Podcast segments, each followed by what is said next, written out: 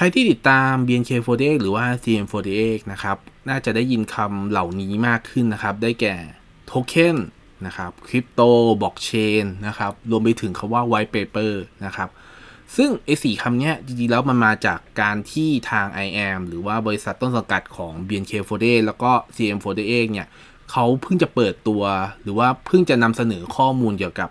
BNK Token อย่างเป็นทางการสดๆร้อนๆเลยครับ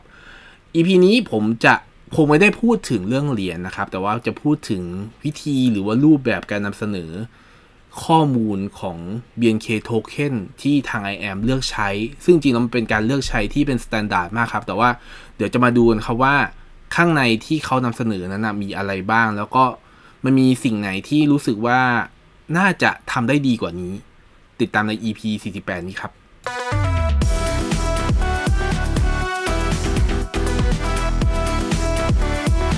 ชนะแบงค์พอดแคสต์พอดแคสต์ที่พูดถึงวงการไอดอลในมุมมองของการทำการตลาดและคอนเทนต์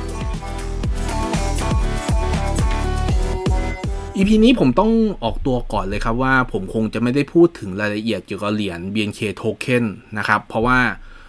จริงแล้วก็มีเอกสารนะครับ แล้วก็มีคลิปออกมาให้ดูเรียบร้อยแล้วนะครับ รวมไปถึงเพจต่างๆ ที่เกี่ยวข้องกับคริปโต หรือว่าเพจต่างๆ ที่เกี่ยวข้องกับ BNK CGM เนี่ยก็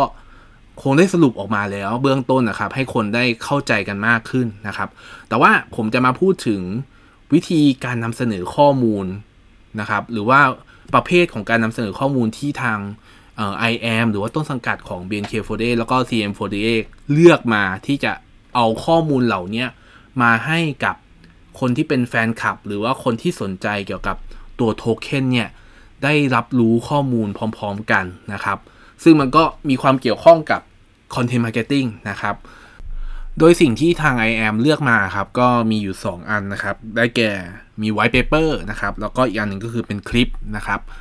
อะผมจะพูดถึงทีละอันแล้วกันนะครับ เพราะว่าจริงๆแล้วเป็นทั้ง 2 อันนี้ต้องบอกว่าณเวลาที่ผมอัดวันที่ 5 กุมภานะครับ มีข้อมูลที่เผยแพร่ออกมามีแค่ 2 อย่างนะครับ อันแรกนะครับเป็น white paper นะครับอ่าช่วงนี้ก็ต้องบอกว่าคงจะได้ยินคำนี้บ่อยและได้ยินเรื่อยๆนะครับ แต่จริงๆแล้ว white paper เนี่ยมันเป็นคำที่คนที่อยู่ในสายนักลงทุนนะครับ หรือแม้กระทั่งคนที่เทรดคริปโตอยู่แล้วนะครับ น่าจะคุ้นชินอยู่แล้วแหละ เพราะว่าจริงๆแล้ว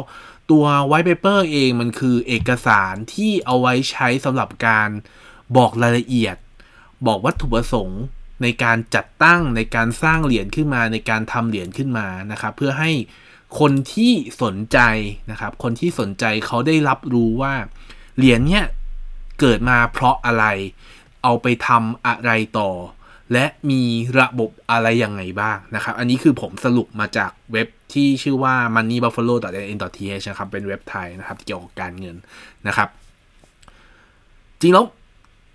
ถ้าย้อนกลับไปอีกนิดนึงนะครับ ตัว white paper เองมันไม่ได้มาไม่ได้เพิ่งไปจะมาใหม่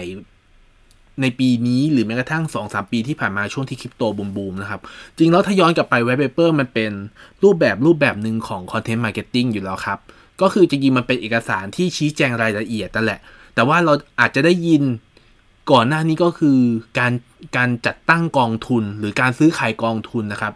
LTF RMF หรือ SSF ณตอนนี้ณเวลานี้นะครับ มันทุกทุกกองทุนจะต้องมี white paper นี้เพื่อชี้แจงรายละเอียดทั้งหลายเกี่ยวกับกองทุน หรือการจัดตั้งกองทุนนี้ขึ้นมานะครับ นี่คือจริงแล้วถึงบอกว่า white paper เนี่ยไม่ใช่อะไรที่มันใหม่เลย จริงมันมีมาก่อนหน้านี้แล้วเพียงแต่ว่าพอมันมีคริปโตนะครับที่มีมีเกี่ยวข้องกับการสร้างโทเค็นใหม่ๆขึ้นมา ตัว white paper เนี่ย จะเป็นสิ่งสำคัญมาก ๆ ครับ ที่จะเอาไว้ให้คนที่สนใจที่จะซื้อขายเทรด ตัวโทเค็นนั้น ๆ ได้อ่านเบื้องต้นก่อนก่อนที่เขาจะได้ลงทุนจะได้เอาตังมาซื้อมาขายนะครับ ส่วนใหญ่แล้วถ้าคนที่เทรดโดยปกติแล้วการอ่านไวเปอร์เป็นสิ่งที่สำคัญมากอยู่แล้วเป็นทุนเดิมนะครับ ดังนั้น มันก็ถือว่าเป็นการเปิดโลกครับสำหรับคนที่เป็นแฟนคลับเอง หรือว่าคนที่สนใจเอง ในแง่ของคริปโต คนที่เป็นคนที่สนใจคริปโต หรือว่าคนที่สนใจเหรียญนะครับ ก็จะได้อ่านเบื้องต้นก่อนว่า เอ้ย เหรียญนี้เขามีวัตถุประสงค์ทำไปเพื่ออะไรหรือทำไปทำไมนะครับ ซึ่งตัว BNK เองก็ทำตัว white paper นี้ออกมานะครับ ซึ่งมันเป็นสิ่งจำเป็นอยู่แล้ว แล้วก็จริงๆจากถ้านับจากการประกาศตั้งแต่ ตั้งแต่ตอนที่ช่วงที่เป็นวาโลตะนะครับ ช่วงที่เป็นวาโลตะ จนถึงวันที่ออก white paper หรือมีการเผยแพร่ white paper นี้ก็เกือบเกือบสี่สิบห้าสิบวัน ก็ต้องบอกอย่างนี้นะครับ ก็ถือว่าทิ้งช่วงระยะเวลาพอสมควรเลยกว่าที่จะออก white paper ตัวนี้โดยที่ white paper ของ BNK token นะครับ ชื่อว่า BNK 48 white paper I am 48 utility token พร้อมใช้ BNK governance token นะครับ อันนี้คือเอกสารที่เผยแพร่ออกมาอย่างเป็นทางการและทุกคนสามารถเข้าไปอ่านได้นะครับ โดยที่เอกสารนี้ถูกวางไว้ที่ bnk48.com/bnktoken นะครับ ก็เข้าไปอ่านได้ครับ รายละเอียดผมคงไม่ได้พูดอะไรมาก เพราะว่าจริงแล้วสามารถที่จะเข้าไปอ่านได้ในในตัวเว็บไซต์รวมไปถึงมีสรุปด้วยครับยังมีสรุปของจากทางเพจ BN เอ่อทางไม่ใช่เพจ BNK สิ เพจที่ติดตาม BNK รวมไปถึงเพจที่เกี่ยวข้องกับคริปโต แล้วก็อาจจะมีความชอบหรือไปติดตาม BNK อยู่แล้ว ก็มีส่วนใหญ่มีสรุปแล้วครับผมอาจจะแนะนำเบื้องต้นนะครับ ก็ส่วนใหญ่ก็คือผมจะณตอนนี้ผมจะอ่าน ถ้าจะอ่านข้อมูลพวกสรุปนี้ก็คือจะอ่านจากเพจชื่อว่า BNK on chain นะครับ BNK แล้วก็ on แล้วก็ CHAIN นะครับ chain ว่าเป็นลูกโซ่นะครับ ก็ ลองไปอ่านติดตามดูได้ครับ ซึ่งผมว่าข้อมูลนี้ค่อนข้างค่อนข้างดีครับ แล้วก็แฟร์กับแฟร์กับทุกคนนะครับเอกสารตัว white paper เนี่ยมี 28 หน้านะครับ แล้วก็จริงแล้วต้องบอกอย่างนี้เพราะว่าถ้าย้อนกลับไปอีกนิดหนึ่งก็คือว่าตัว white paper เองมันเป็นหนึ่งในวิธีการหรือในประเภทของ content marketing นะครับ มันไม่ได้มีเพิ่งมีเร็วๆนี้แต่มีมานานแล้วนะครับ ซึ่งที่ผมเคยยกตัวอย่าง จริงผมเคยยกตัวอย่างเวลาผมไป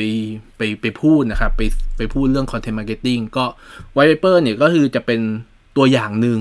นะครับ ซึ่งจากแต่ก่อนเราอาจจะไม่ได้คุ้นเคยคุ้นชินนะ แต่ว่าตอนนี้ก็เข้าใจว่าน่าจะได้ยินเยอะขึ้นแล้วก็พูดถึง แล้วก็คงจะได้อ่านกันเยอะขึ้นนะครับ อย่างที่สองครับที่ทาง BNK ทำออกมาในแง่ของการเผยแพร่ข้อมูลก็คือทำคลิปครับ คลิปใน ช่อง BNK48 ใน YouTube นะครับ โดยที่คลิปชื่อว่า BNK Token and Blockchain Technology Introduction นะครับ ก็จริงแล้วรูปแบบของของคลิปเนี่ย ถูกทำออกมาเพื่อที่จะอธิบายครับ อธิบายว่าตัวโทเค็นนี้ทำเพื่ออะไรทำไปทำไม จริงแล้วคล้ายๆ white paper ครับ แต่เป็นรูปแบบรูปแบบที่เป็นคลิปนั่นแหละ แต่ว่าโดยมีการอธิบายจาก เจ้าหน้าที่ที่ดูแลตัวโปรเจกต์นี้ตัวโครงการนี้นะครับ แล้วก็ทาง Token X นะครับ ที่เขาเป็นคนพัฒนาส่วนที่เป็นเหรียญโทเค็นของ BNK ขึ้นมานะครับ ก็โดยที่มี member 6คน member ของ BNK 6 คนครับ มาเป็นเหมือนกับเป็นคนที่ lead conversation หรือว่าเป็นการนำสนทนาและครูปิ่มด้วยนะครับ ซึ่งรูปแบบจริงแล้วคือจะให้เมมเบอร์ตั้งคำถาม ตั้งคำถามขึ้นมาแล้วก็ถามครับว่าเออแบบถ้าเป็นอย่างนี้รูปแบบนี้จะเป็นยังไง แล้วก็มีการตอบคำถามขึ้นมาครับแล้วก็มีการตอบคำถามว่าเออแบบเออเหรียญนี้เพราะอะไรแล้วจะมี use case หรือว่ามีกรณีที่จะเอาไปใช้งานจริง ๆ มีอะไรได้บ้างนะครับ ก็มียกขึ้นมาหลายอย่างที่ฟังดูแล้วก็ทั้งน่าสนใจทั้งดูน่าสงสัยผมต้องบอกอย่างนี้ทั้งน่าสนใจทั้งน่าสงสัยนะครับ อย่างเช่นว่า โอเค เราเรารู้อยู่แล้วครับว่าไอตัวโทเค็นเนี่ย มันน่าจะเป็นส่วนหนึ่งแน่ ๆ ในการทำ general election ครั้งที่ 3 ที่จะมาถึงเร็ว ๆ นี้นะครับ แต่ว่าเราก็มองกันมองกันล่วงหน้าเลยครับว่าตั้งแต่ตอนที่ประกาศบอกเชนนะครับว่าเอ้ยมันต้องมีเหรียญแน่ ๆ แล้วเหรียญมันน่าจะ utilize หรือว่าถูกใช้งาน ถูกใช้งานภายในภายใน BNK48 หรือแม้กระทั่งอาจจะรวมไปถึง CGM48 ด้วยนะครับ ก็ ตัวอย่างของของการยกตัวอย่างในในในคลิปนะครับ ก็ค่อนข้างสุดโต่งประมาณนึง แล้วก็ผมก็แอบสงสัยเหมือนกันครับว่ามันจะเป็นยังไงก็คืออย่างเช่นว่า โอเค มี general election แน่ๆอันหนึ่งละ แล้วก็มีเอ่อโหวตว่าจะให้ไปโรดโชว์ที่จังหวัดไหนโหวตเครื่องเครื่องแต่งกายที่จะให้ member ใส่อะไรอย่างนี้เป็นต้นนะครับ รวมไปถึงจริงแล้วในคลิป ก็มีบอกว่าเออวิธีเอ่อวิธีการที่จะได้เหรียญมีอะไรยังไงบ้าง มีมี airdrop มีการเข้าร่วมกิจกรรมแล้วแจกเหรียญอะไรอย่างนี้เป็นต้นนะครับ ซึ่งจริงแล้วสามารถไปฟังได้ครับในใน YouTube ของ BNK48 นะครับ เอานี้เอ่อพอมันมีออกมา 2 คลิปคำจริงแล้วเอ้ยมันมีออกมาคลิปเดียวนะครับ แต่ว่าคลิปเนี่ยผมตั้งข้อสังเกตแล้วกันนะครับ ตั้งข้อสังเกตแล้วกันว่า จริงแล้วคลิปมันดูแล้วน่าจะ มีอะไรได้มากกว่านี้นะครับ มีข้อมูลได้มากกว่านี้ ซึ่งจริงแล้วเรามันก็ไม่ผิดหรอกครับ ที่จะเป็นการแปลงมาจากตัว white paper เพื่อให้คนเข้าใจเข้าถึงได้มากขึ้นผ่านการสื่อสารของคนมนุษย์หรือว่า member นะครับ นี่คือสิ่งที่สิ่งที่เขาทำมันค่อนข้างโอเคอยู่แล้ว ในแง่ของว่า เอ้ย เราจะดึงความสนใจจากการอ่านกระดาษ 28 แผ่น จะทำไงให้แบบเออคนฟังแล้วแบบมันรู้สึกว่า เออ เข้าใจได้ง่ายขึ้น get get ง่ายขึ้นอย่างเงี้ยครับ แต่ว่าอย่างที่บอกครับมันมีข้อที่ผมรู้สึกว่าพอเราดูคลิปแล้ว ผมผมต้องบอกว่าเราดูคลิปแล้ว เรารู้สึกว่าเฮ้ยมันมันน่าจะทำได้ดีกว่านี้ หรือว่าอยากจะให้เพิ่มมากกว่านี้นะครับ จริงๆเท่าที่รู้มาครับ คลิปนี้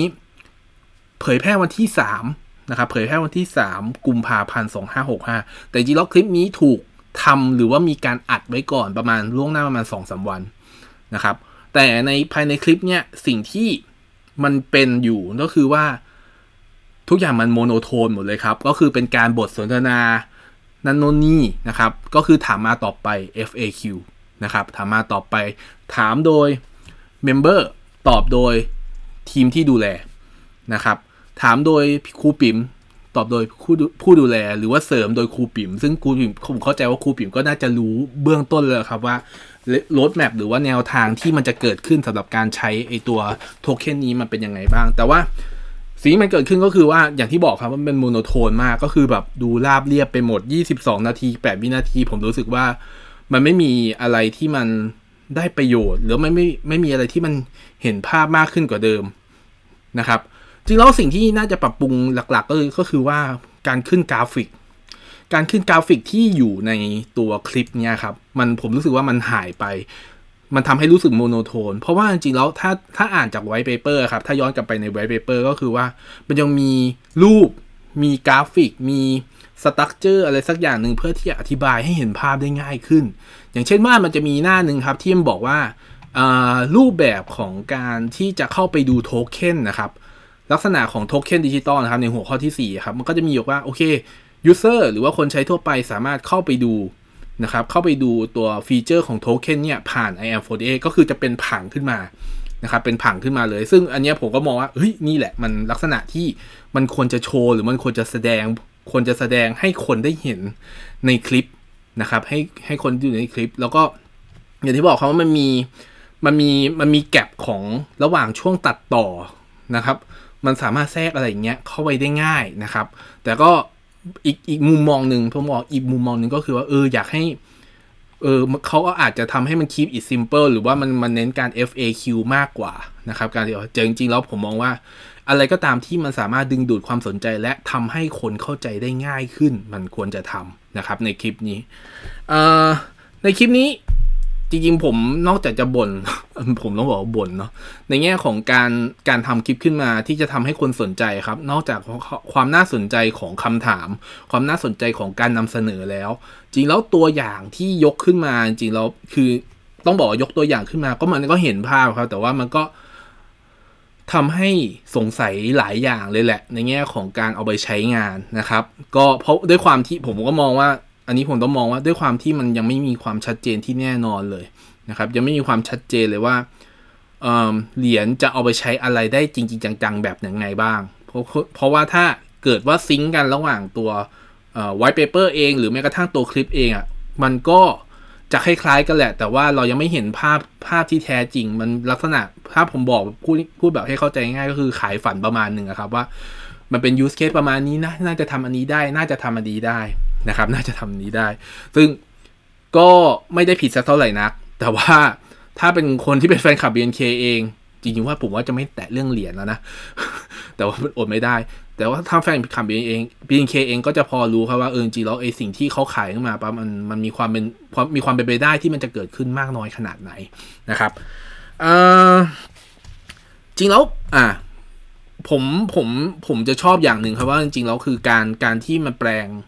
การที่มันแปลงจากไอตัว white paper เอง แล้วก็มาสู่เป็นคลิปเนี่ยเออผมยังบอกเลยว่ามันเป็นสิ่งที่โอเคแล้วแหละในแนวทางนี้ แต่ว่าการยกตัวอย่างให้เห็นภาพชัดเจนที่มันเป็นไปได้ มันอาจจะเป็นส่วนหนึ่งที่ทำให้รู้สึกว่ามันกระตุ้นความสนใจได้ ซึ่งยกตัวอย่างที่ผมน่าจะเป็นครูปิ๋มนะครับ ว่าเป็นคนยกตัวอย่างเนี่ย อืม ผมก็ อืม ตอนผมฟังแล้ว ผมฟังสองสามรอบเลยนะ แล้วก็จะเอางี้จริงเหรอครับ มันมันเหมือนยกตัวอย่างแบบ ให้รู้สึก เอองี้ แต่ว่าเฮ้ยแต่ความเป็นจริงคือเสน่ห์ของ BNK มันจะหายไปหรือเปล่า สิทธิ์ที่ถูกลิดรอนมันจะหายไปหรือเปล่า หรือว่าทุกอย่างมันจะต้องโหวหรือเปล่าเขาเข้าสู่เหรียญอีกละมันจะไปเข้าสู่เหรียญนะครับอะหลักๆก็คือผมมองว่าโอเค มันเป็นการขยายความที่มันโอเคแล้วแหละแต่ว่าตัวไส้ข้างในของตัวคอนเทนต์ที่มันอยู่ในคลิปอะผมรู้สึกว่ามันมันสามารถทำให้คนได้เข้าใจได้มากกว่านี้นะครับ แล้วก็ รูปแบบหรือว่าฟอร์แมตของการถามตอบเงี้ยผมรู้สึกว่ามันน่าจะทำได้ดีกว่านี้ค่อนข้างมากนะครับ เพราะว่าต้องบอกว่านี่คือการเผยแพร่ข้อมูลครั้งแรก แล้วการเผยแพร่ข้อมูลครั้งแรกมันควรจะทำมันควรจะทำให้คนสนใจได้มากกว่า ที่ควรจะเป็นอย่างนี้นะครับ อีกอันนึงที่น่าจะเพิ่มเข้ามานะครับ ในแง่ของอะมี 2 อันแล้วเนาะมีตัว white paper เอง แล้วก็มีตัวคลิปนะครับ อีกอันนึงที่เราน่าจะพอรู้เพิ่มมากขึ้นก็คือวันที่ 7 นะครับวันที่ 7 กุมภาพันธ์ที่เป็นวันเดบิวต์ซึ่งผมเข้าใจว่าน่าจะมีการมี activity ที่มันเกิดขึ้นเกี่ยวกับตัวตัวตัวโทเค็นอันนี้ ซึ่งพอมันได้ใช้งานจริง หรือว่ามันได้รับจริงๆปั๊บเราอาจจะรู้สึกว่าเออมันมันรู้สึกว่ามันสิ่งที่เขาพูดมันน่าจะแบบใกล้เคียงมากขึ้น หรือว่าเข้าใจมากขึ้นอีกนิดนึงนะครับเพราะว่ามันเป็นการช่วงช่วงวันที่ 7 คือมันมี เข้าใจว่าน่าจะมีกิจกรรมที่เราจะได้รับโทเค็นอะไรบางอย่างนะครับ ได้อะไรบางอย่างขึ้นมา แต่ในแง่ของคราวนี้ผมจะมาพูดถึงว่าแง่ของการขยาย แง่ของการขยายข้อมูลหรือว่าทำให้ข้อมูลมันรู้สึกว่ามันมีความเข้าใจได้ง่ายมากขึ้นนะครับ ก็คือ จริงๆมันเป็นอะไรที่มันเบสิกมากเลยนะครับ ก็คือการทำวิดีโอที่มันสรุปหรือย่อยย่อยกว่านี้อีกนะครับ ย่อยกว่านี้อีกในแง่ของการการการการอธิบายตัว BNK token นะครับ อีกอันนึงที่น่าจะทำนะครับก็คือ อินโฟกราฟิกครับต้องบอกครับว่าถ้าย้อนกลับไปที่ผมแบบแนะนำตัวเพจที่แนะนำตัวที่เป็นข้อมูลเกี่ยวกับเชนนะครับ ก็คือเอ่อ BNK on chain นะครับนะเกี่ยวกับไอตัวโทเค็นก็คือ BNK on chain นะครับเขามีอินโฟกราฟิกแบบง่ายๆครับ จริงอินโฟกราฟิกหรือว่ามันอาจจะเรียกว่าเป็น text graphic ก็ได้เพราะว่าข้อความส่วนใหญ่มันมีแต่แต่เทคนะครับ แต่ว่ามันเป็นการเทคที่ทำออกมาเป็นกราฟิกแล้วก็สรุปออกมา นะครับซึ่งมันพอมันสรุปออกมาปั๊บเรารู้สึกว่ามัน get เราอ่านในรูปเดียวแล้วเรา get เลย อันเนี้ยจริงๆแล้ว BNK ควรจะทำควรจะทำส่วนนี้ออกมาเพื่อให้อธิบายได้ง่ายขึ้น ซึ่งผมค่อนข้างหวังเอาไว้ครับว่า ในอนาคตอันใกล้ หรือหลังจากวันที่ 7 หลังจากการหลุดโฟกัสของตัวรุ่น3เดบิวต์แล้ว น่าจะมีอันนี้ชัดเจนมากขึ้น เพราะว่าต้องไม่ลืมว่าเดี๋ยวมันจะมีเลือกตั้งแล้ว นะครับเดี๋ยวมันจะมีเลือกตั้งแล้ว use case ใหญ่มากๆ ก็คือเลือกตั้งหรือว่า use case ที่มันจะทำมันจะทำให้ตัวเหรียญหรือว่าตัวโทเค็นนี้มันไปต่อหรือมันเป็นอะไรมันจะเกิดอะไรขึ้นในอนาคต ก็คือผมว่าตัวตัวเลือกตั้งนี่แหละมันเป็นตัวที่ทำให้เห็นภาพมากขึ้นแล้วก็จับต้องได้ง่ายขึ้นนะครับมันก็จะรู้เหมือนกับ learning by doing อะครับ ก็คือเรียนรู้จากการใช้งานจริง ๆ ซึ่งณตอนนี้ ผมเชื่อว่าหลาย ๆ คนที่ฟังอยู่หรือว่าหลาย ๆ คนที่ติดตามตัวที่เป็นตัวโทเค็นนี้ก็ยังสงสัยอยู่แล้วครับว่าเฮ้ยจริง ๆ แล้วมันมันจะยังไงกันแน่วะ มันจะมีเหรียญหรือมันจะมีแบ่งชนชั้นวันนะหรือว่ามีการแบ่งเทียแบบเหมือนค่ายมือถืออะไรต่างๆ เนี่ย คือมันมีอธิบายหมดแล้ว แต่ว่าพอเข้าจริงปั๊บเดี๋ยวมันจะรู้เองครับว่าเออมันจะเกิดอะไรขึ้น นั่นคือสิ่งที่ผมมองว่าน่าจะทำให้มันย่อยง่ายมากขึ้น ด้วยการทำเป็นชิ้นเล็ก นะครับด้วยการทำเป็นชิ้นเล็กๆ ที่ไม่ได้ชิ้นเล็ก ๆ จนเกินไป แต่เป็นชิ้นเล็กที่มันรู้สึกว่ามันเข้มข้น แล้วมันรู้สึกว่าเป็นสิ่งที่คนอยากจะรู้จริง ๆ เพราะที่ทำออกมานี้ก็คือมันเหมือนกับทาเป็นทางการนะครับทำออกมาปึ้งออกมาปั๊บอะคนอันนี้ก่อนก่อนนะ แล้วผมก็จะอ่านในทวิตเตอร์ครับ คนก็จะตั้งคำถามว่าเออแล้วอย่างนี้มันจะเป็นยังไงวะ แล้วอย่างนี้มันจะเป็นยังไงเป็นยังไง มันมีแต่คำถามเต็มไปหมดเลยครับ ซึ่งผมมองว่านี่คืออาจจะเป็น เป็นเขาเรียกว่าเป็น happy problem ก็ได้ครับ คือศัพท์มันเป็น happy problem ก็คือว่าปัญหา แต่ว่ามันปัญหาที่มันทำให้สามารถเกิดการแก้ปัญหาด้วยการด้วยวิธีการต่างๆ ได้ เช่นอย่าง happy problem อย่างเงี้ยคือโอเคเห็นแบบคนคนเริ่มทวีตตั้งคำถามทวีตเรื่องบ่นเงี้ยก็เอาไอ้ตัวพวกนี้แหละมาเป็นสารตั้งต้น เพื่อที่จะเอามาทำคอนเทนต์ต่อ ซึ่งจริงๆแล้วมันเป็นสูตรจะบอกมันเป็นสูตรที่ผมมักจะใช้บ่อยๆ คือไปฟัง ไปมอนิเตอร์หมดเลยครับว่าจะมีอะไรบ้างแล้ว เอามากลั่นให้เป็นคำตอบ เพื่อที่จะมาสื่อสารกับคน เพียงแต่ว่าพอมันชกออกมาคือมันเริ่มออกมาตัวตัวตัว token BNK โทเค็นเริ่มชกออกมาแล้วนะครับ ดังนั้นมันก็เหลือแค่ว่าเราจะปล่อยหมัดตามได้เร็วขนาดไหนนะครับ เข้าใจว่าเรื่อง timing มันต้องเป็นสิ่งสำคัญมากๆ แล้วก็มันมี timing ที่มันชัดเจนอยู่แล้วครับว่า เวลาเลือกตั้งกำลังใกล้จะมาแล้ว กิจกรรมต่างๆ ที่ เขาวางแผนไว้ว่าน่าจะเกิดขึ้นและน่าจะมีโทเค็นมาเป็นส่วนเกี่ยวข้องเนี่ย มันกำลังจะตามมาเป็นอีกขยงเลย ดังนั้นเขาก็ควรจะต้อง move ใหม่ move เคลื่อนไหวไวนะครับสำหรับตัวที่เป็นข้อมูลหรือว่าสิ่งที่คนทั่วไป หรือว่าคนที่สนใจน่าจะรู้นะครับ อย่าให้แฟนคลับที่เขาสนใจหรือคนที่เขาสนใจหรือจะเป็นคนนอก เขาตั้งเครื่องหมายคำถาม ซื้อมาเพราะกระแส ซื้อมาเพราะความจำเป็นแต่มันควรจะทำให้เขาเข้าใจด้วยนะครับนั่นคือสิ่งที่ผมอาจจะหวังไว้สูงมากๆสำหรับการทำ content marketing โดยเฉพาะตัว BNK token นี้นะครับ โอเค EP นี้ก็คงจะพูดถึงประมาณนี้ครับ อันนี้ต้องขอโทษด้วย จริงๆว่าจะไม่แตะเรื่องเหรียญแต่สุดท้ายก็แตะเรื่องเหรียญอยู่ดี แต่ว่าผมแตะผิวที่สุด แต่ว่าผมมองว่าสิ่งสำคัญที่สุดก็คือการ feed ข้อมูลที่ควรที่คนควรจะรู้ นะครับที่คนควรจะรู้จริง ๆ เพื่อให้คนเข้าใจให้ได้มากที่สุดเท่าที่เป็นไปได้นะครับ โอเค EP นี้คงมีประมาณนี้ครับ แล้วไว้เจอกัน EP ถัดไปของชาวบอพอดแคสต์สวัสดีครับ